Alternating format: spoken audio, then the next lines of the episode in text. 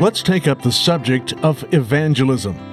Christians talk about evangelism, how to do it, what to say, strategies, etc. But let's take a different angle.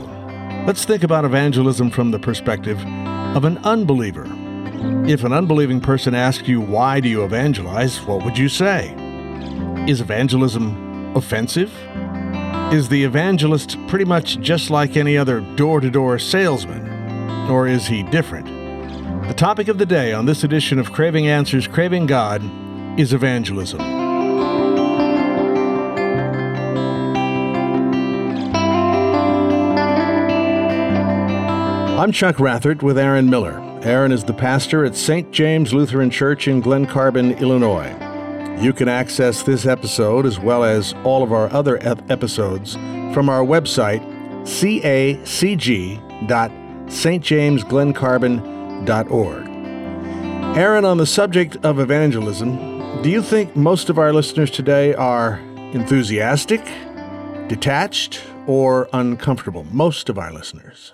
Well, I'd say by far most of our listeners are uncomfortable. I'm uncomfortable with evangelism. I think most of us. You don't look uncomfortable. Oh, not right now. I'm pretty comfortable right now, but I'm not evangelizing right now. Most of us are really, really uncomfortable with evangelism. People who want to evangelize, whatever it is they're trying to evangelize, you know, their religion or their political viewpoints. And most people are uncomfortable being evangelized, trying to convince. And a lot of that goes back to, and we've talked a lot in here before about the world that we live in the West now is, as described by the great Christian thinker Francis Schaeffer, we live in a two-story world now. Since the 1700s, we've come to believe that there are two ways that human beings' brains work, and one is faith, and the other way is science or reason. And the things that happen on the science side of your brain, the things that you can know because you've personally experienced them, or because you've done lab studies, or because they're printed in the National Geographic magazine. Those sorts of things are public and accessible, and you can talk about those with anybody. This is a lot of times why we talk about the weather and these sorts of things, is because they're commonly shared. Everybody agrees about them.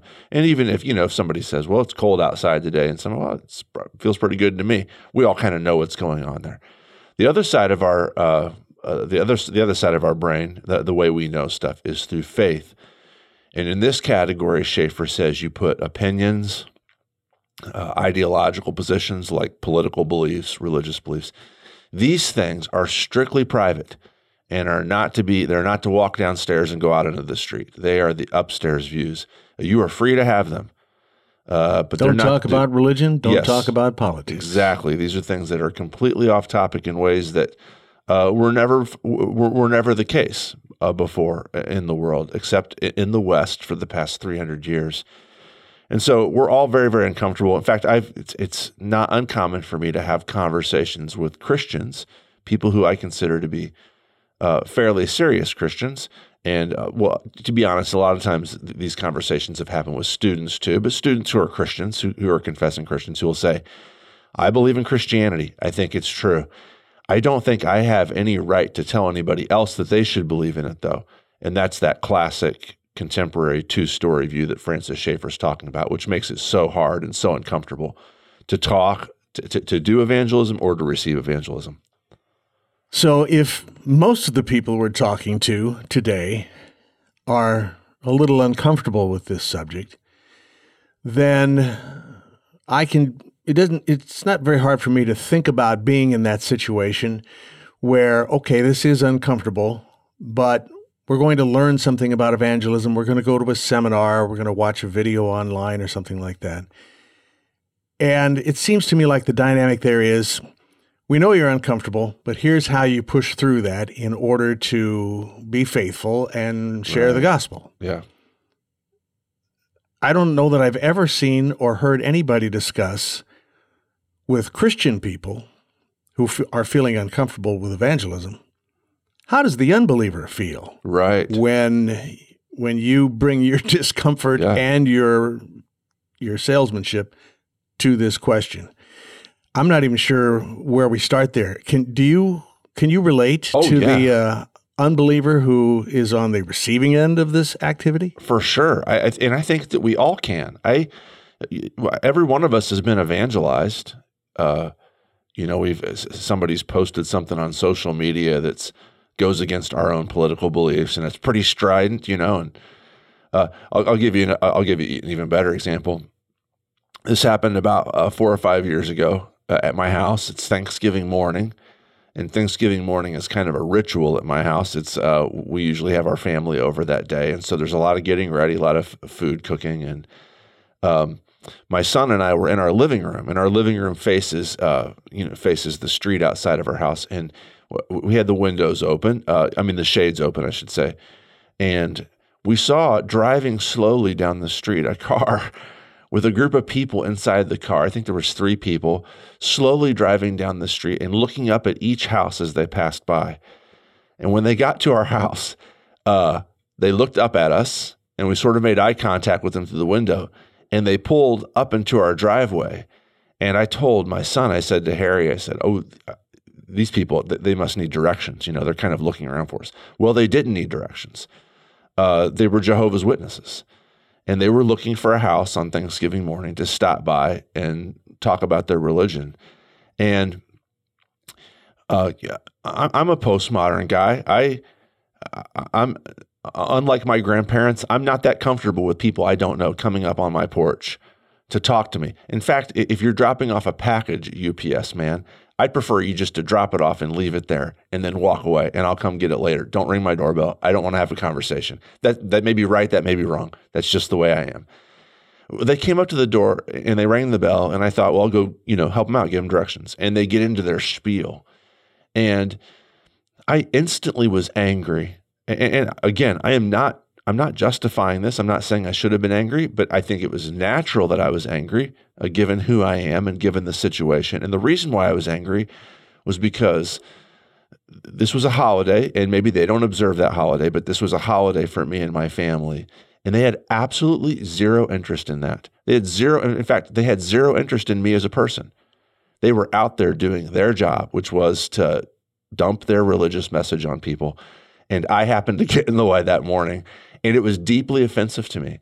And that helps me think about the way that we Christians can come across sometimes to unbelievers when and I'm sure we're going to get this, but if we get into this later, but if we give off the vibe that we are not interested in those people as human beings that have deep value, but we're only interested and trying to convince them that we're right and they're wrong, they're going to be angry. And I think that that's worth taking note of that. Can I share a personal story here? Yeah, for sure. I identify with everything that you said there. And there was a time in my life when if I was pretty sure the Jehovah's Witnesses were coming to the front porch, that I would either go to the middle of the house and I wouldn't answer the door, and I would just wait till they left. And there's something about that that made me feel guilty, but that's what I used to do. And I remember driving to work one morning, and I was listening to the radio, and there was a man on the radio who was talking about how he had come out of a kind of a cult experience and how he was now a Christian. And he said that when he was in that cult, doing that door-to-door kind of thing, he really sort of, I don't want to say enjoyed, but he felt supported by the rejection that he would get there, and would leave the house feeling like, see, we're so much better than they are. Mm-hmm, yeah. And I thought it was very convicting to me. I thought, that's me. I'm mistreating these people, and I got to stop doing that. Yeah. And so it was a game changer for me. It didn't change my personality. It's not like I go, oh, good, here come the Jehovah's Witnesses. I can't wait to talk to them. But when they come, I'm headed in that direction. Yeah. And I've learned how to manage that situation a lot better than I used to. Yeah. So let's put the unbelieving person, set the Jehovah's Witnesses aside here for a second. Let's put the unbelieving person on the table here. And can you tell me how you think specifically in the evangelism situation? Because there are people who hide from when the door-to-door salesman comes. Yeah. What do those people feel like? Do you have any idea? You're just talking with somebody, and pretty soon somehow the opportunity to share the gospel comes up, and there you are in a sort of a situation that's not threatening, and now all of a sudden, this guy's talking to me about God. Right. And you know how that feels? Yeah. It depends on the scenario, right? If I don't know the person, and all of a sudden they start bringing up things that are deeply personal, I'm scared. I might be a little bit irritated. Maybe if they're very aggressive, I might get angry. I know exactly how that feels. Now, alternatively, I do not mind at all. I have close friends who disagree with me about politics. And when they bring up their political beliefs, there might be some joking around, but I honestly don't mind them challenging me. And the reason why is because I'm in a relationship with them. I know they care about me. We've had conversations like this before. This is not the first conversation we've had about things that are important to us. If I know that somebody's interested in me and cares about me personally, I'm willing to listen to whatever they have to say if they care about me, even if it's something that I radically disagree with. And I think probably most of us are like this, that dear friends or family members who disagree with us about anything, we give them way more space to talk to us about what they deeply believe. And so what I take away from that is that times are different. My grandparents were Christians. My grandparents were big believers in evangelism. When my grandparents were, walking around neighborhoods, knocking on doors and talking to people, everybody had this shared cultural experience. Everybody believed in information and truth, and that when people spoke, what they were saying was what they thought. And because of that, there's a lot more front porch conversations about all kinds of things. There was a lot more strangers bumping into each other, sitting next to each other in a restaurant and striking up a conversation than there is now. There's this common shared cultural foundation that people can stand on and kind of talk. And in that scenario, talking to a stranger about politics, talking to a stranger about your religion or your beliefs about Christianity, that was not out of line and not out of the ordinary. But those times have changed. Postmodernism has driven us inside of ourselves. We no longer are people who are interested in community. We don't even function in community. I don't even like answering the phone, for Pete's sake. What that means is that I'm really turned inside myself. I'm way more comfortable with my own group, my own people. And what that means for evangelism is Christian evangelism in this context almost always is going to be way more successful if it's done in relationship. We have to build relationship first. We have to deeply care and love other people, even if they're going to end up disagreeing with us. They're not there as a prospect for our church. They're there as another human being, and we've got to love them whether they believe in Christianity or not. And I think that when we get into that sort of relationship, we'll find a lot more space to talk about our beliefs. 1 Peter 3:15 says, "But in your hearts honor Christ the Lord as holy, always being prepared to make a defense to anyone who asks you for a reason for the hope that is in you." So can I use this to sort of reorient the approach here? Does this relieve me of getting in my soapbox, going down on the stand, or to stand in the corner and evangelize, at the city park, or to hold the John 3:16 sign up at the on the 18th hole at the golf tournament, and say, "Well, if somebody asks me, then I will share. But if I'm not asked, I have no responsibility there." Relieve you of responsibility. That's kind of scary to me because I don't want to be, we need to, as Christians, we need to do what's right regardless of whether it's comfortable or not. Well, if I'm like that postmodern person that you just talked about, I kind of like this. The burden is off. Yeah. Well, so the burden is not off to evangelize. The burden is off, I think, in our context to do a certain sort of evangelism. Which door to door? I personally would not do door-to-door evangelism, and the reason why is because of texts like this. In a context, so the context of 1 Peter 3, and I'm glad you brought 1 Peter 3 up, is definitely suffering. It's definitely when Christians are persecuted. So, you know, going back to verse 13, Peter says, now who is there to harm you if you're zealous for what is good? But even if you should suffer for righteousness' sake, you'll be blessed. Have no fear of them, nor be troubled, but in your hearts honor Christ the Lord as holy, always being prepared. And then it goes into what you just said. The context there is suffering and persecution. Look, if in a context where Christians are accepted and their viewpoint is accepted as legitimate and worthy of public discourse, that's the kind of context that my grandparents could go door to door in. We're no longer living in that context. We're living in a context where Christianity is ridiculed and marginalized. And more than that, the notion that somebody should be allowed to speak their, quote, privately, unquote, held beliefs in public is marginalized. I think that this is a good scenario that Peter's got set up here. When you're asked, now Peter's not saying that it's only when you're asked, but definitely when you're asked, be prepared to give a defense of what you believe. And then he goes on, this is really good. He goes on to say, but do it with gentleness and respect, because he knows that in a context where Christianity is marginalized, and even, you know, I hesitate to say that Christians are persecuted now, because honestly, we're not. We still have it pretty good.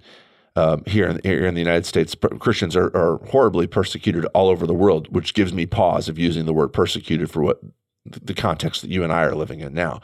But marginalized, I can definitely say that's the case.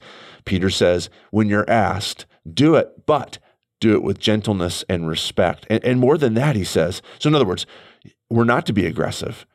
We're not to be bullies about what we believe.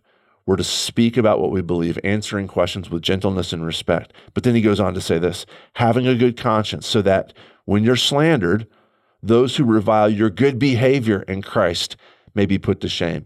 So his emphasis there is not even just on speaking the words, although that's super important. His emphasis also is on our good behavior, our godly behavior. And like Jesus says in the Sermon on the Mount, he tells his followers, let your light shine before men so that they may see your good works and glorify your Father who's in heaven. And so, you know, the days are over when Christianity is merely a logical construct, where Christianity is something, you know, it's a system of thought and belief that when you share with people, they get into it. It used to be the case that would be a good doorway into it, the world of thought and conversation. But now it's based much more on relationship. It's based much more on our good deeds and our good works being a way to raise the questions that we can answer, like you in 1 Peter 3:15 that you brought, that we can answer about Jesus and what we believe with gentleness and respect. So let's have you take your pastoral collar off here for a second. Instead of being Pastor Aaron, just be Christian Aaron.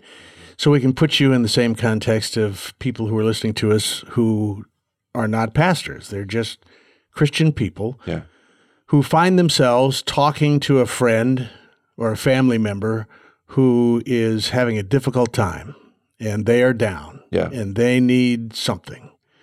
And so you happen to be the person who's discussing this with them on this occasion.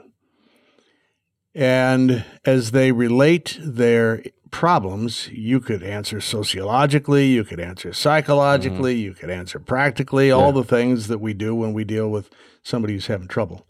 Or you could share the gospel.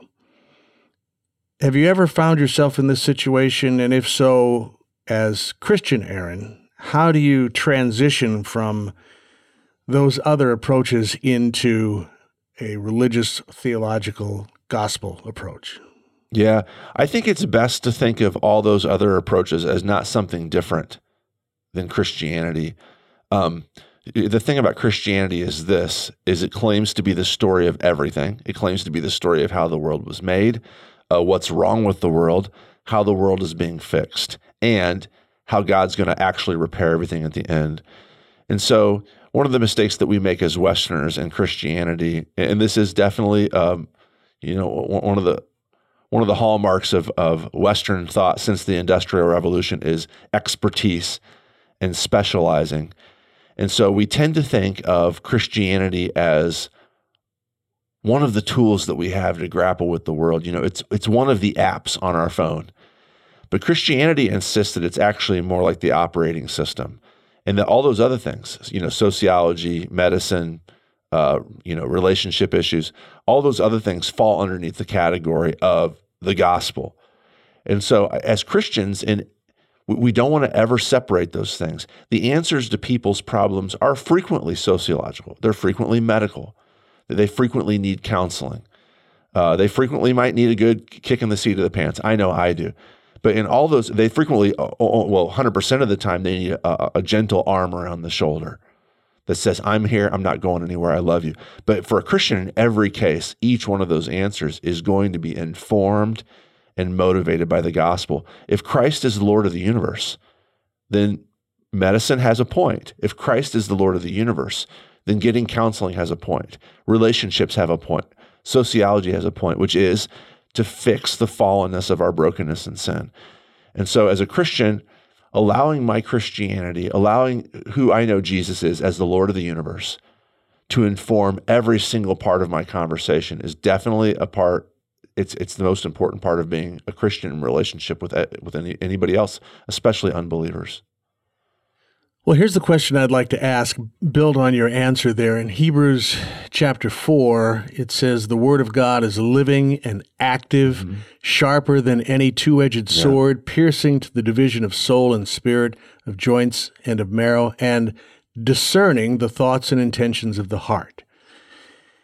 I'm thinking, correct me if I'm wrong, I'm thinking that certainly if you're talking to a troubled person, they're can be psychological perspectives, sociological perspectives, relationship perspectives, all under the umbrella of the gospel that can be helpful.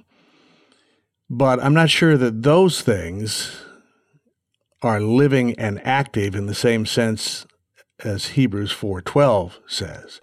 So that, this is my assumption, correct me if I'm wrong, so that if you share the word of God with this troubled person, you apply the word to their issues, there's something different about that. There's life in that sharing that the unbelieving psychologist, it just doesn't have. Am I headed in the ditch here, or what do you think? No, you're exactly right. I mean, the point I was trying to make, though, is that God's word, which is living and active and sharper than a two-edged sword, speaks to each one of these issues. It's not the case that the Bible deals with our spiritual issues, and then counselors deal with our social issues, and medicine deals with our physical issues. Even contemporary scientists are coming to understand that you cannot divide the human up in that way. The Bible deals with physical issues. There's a lot of people in the Bible who have physical brokenness, pain, disease, being crippled, musculoskeletal issues.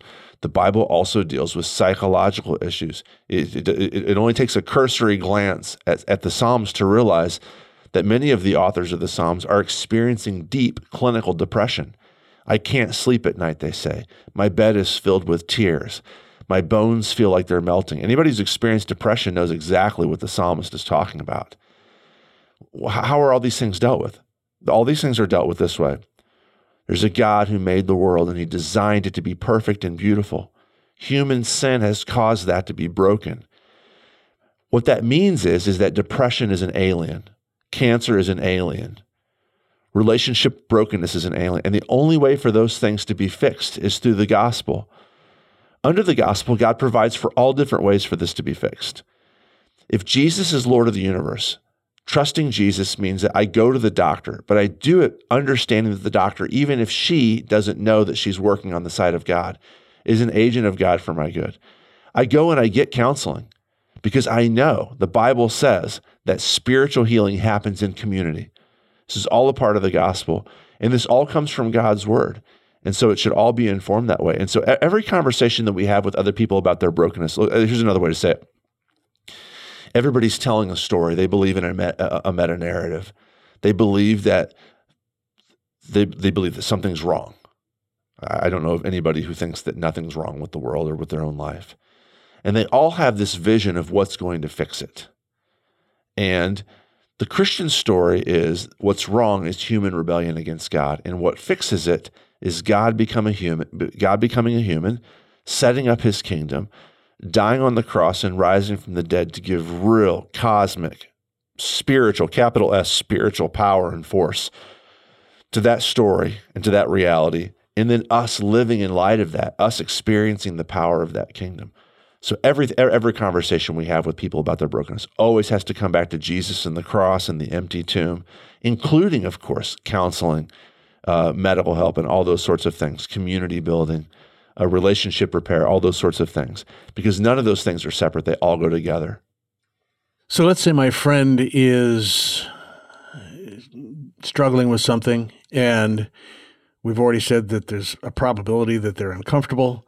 Mm-hmm. And now comes the moment where I think in my head, I need to share the gospel with this person. But I also know that this person, like you described before, is private, keeps that stuff over, you know, in a different place. And I'm thinking, this is probably going to be offensive. Yeah. Is the gospel offensive? Yes, definitely. I mean, there's... Of course it's offensive, because the implication is that you can't fix this on your own. So you want me to offend my friend? Well, you're not trying to offend. The gospel is what offends, not you. Remember, Peter says to do this. Pretty sure I'm going to get the blame for it. Oh, that's okay. You can deal with that. But what you want to do is you want to put yourself in a position where you are answering questions, like Peter says, with gentleness and meekness. So when they see your good works, they'll glorify God in the day of visitation. So... You may offend people, but if you do it in such a way that your gentleness and meekness overwhelms them, at some point they'll have to say, this person, their goodness, your gentleness and meekness should lead them to glorify God. I'm just going to stick with the way that Peter talks about it. And so, I mean, there's different ways that you can do this. I mean, one way that you'll offend people, so we have to be aware that in our culture, power play is the way that we've talked about this a lot in here. People see language as power play. When people hear other people talk, they just assume that the words that other people say are being used to control them. This is one of the side effects of postmodernism.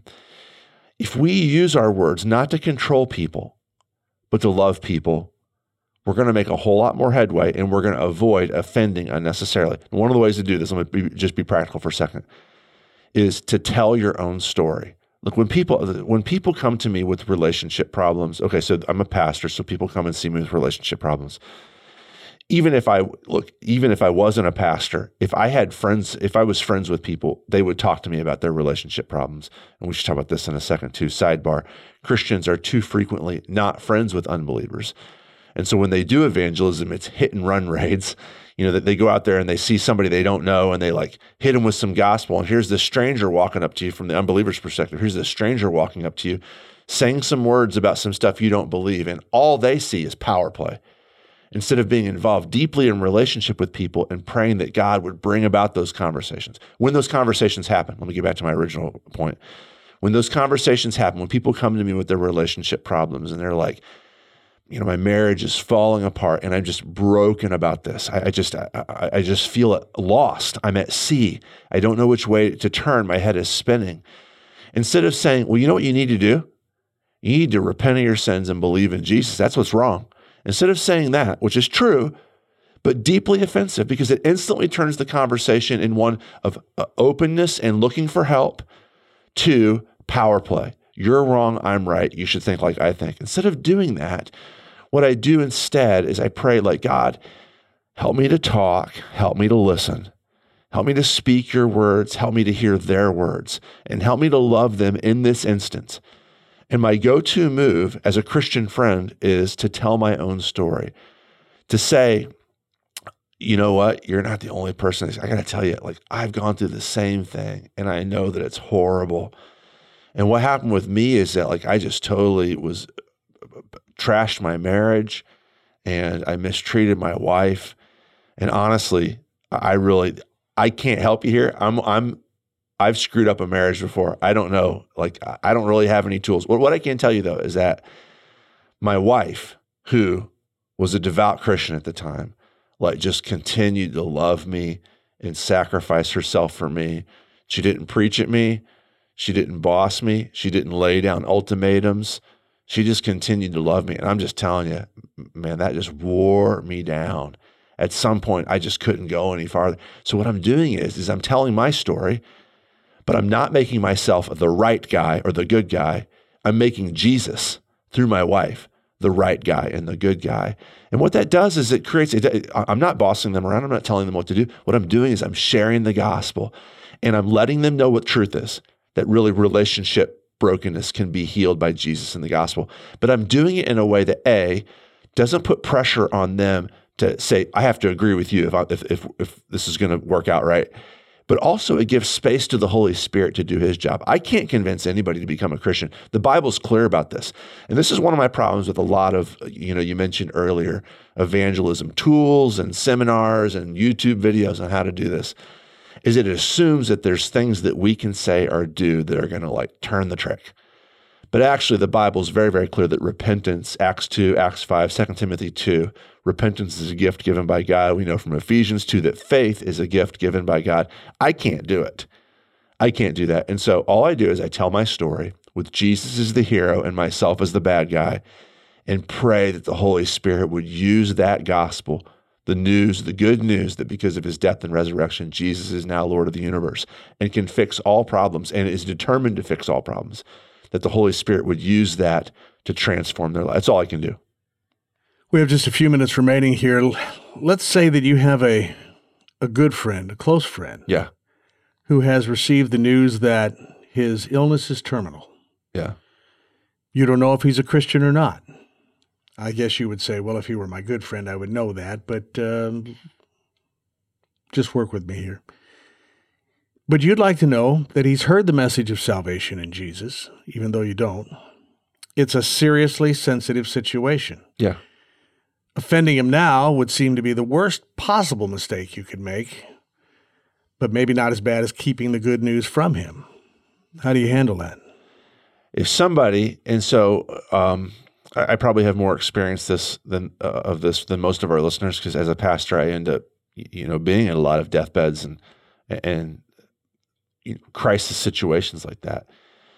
And what you'll find is that people are more open to hearing stuff from people, other people at that time. Now, if somebody doesn't want to hear my story of how Jesus has saved me and forgiven me, I'm not going to force it on them. I'm not going to say, hey,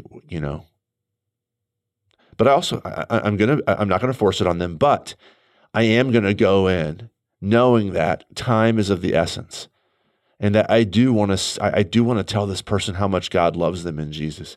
Some of us are studying C.S. Lewis's really, really terrific work of fiction, The Great Divorce, on Wednesday evenings at my church. And we just read about, not to go into that story too much, but somebody's trying to evangelize somebody else that they're actually, it's fiction, they're in heaven.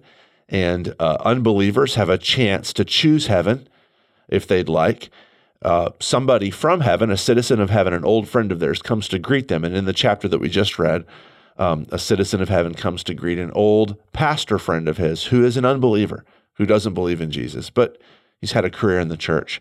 And he's trying to bring up all these philosophical arguments and, why I have problems with, the story of the gospel. And he's trying to engage the citizen of heaven in this conversation. And the citizen, at one point he says, I'm not sure what point you're trying to make.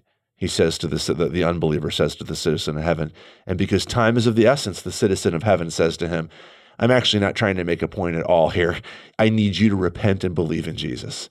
And sometimes when time is of the essence, it just has to get boiled down to that, is that God loves you. Jesus died to rescue you from this situation that you're in, death. Jesus died to rescue from this. Do you want to live forever? Do you want the guarantee that your body will be completely healed? The only way that I can guarantee that to you is by introducing you to Jesus, who died and rose from the dead so that you could die and rise from the dead too someday. And if somebody's deeply offended by that and says, I do not want to listen to that, I'll say, okay, that's out of my control. I can't control their heart.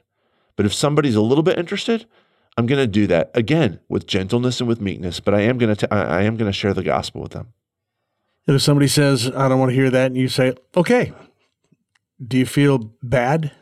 Do you feel a sense of guilt? Oh, I left an offense and I made it worse and I didn't clean it up. And no, nobody should feel guilt about evangelism. But we do. I know, because we have been led in American Christianity by a school of thought that's it kind of grew up around the Reformation, but it was more popularized in our country and in England at the end of the 1800s, beginning of the 1900s, revivalism that led by, I think you've brought up in here before, Charles Finney, led by evangelists like Charles Finney, which says salvation, people are just, they can make the choice themselves to choose Jesus. All you have to do is give them the right arguments and say the right phrases and do the right emotional manipulation. It'll happen.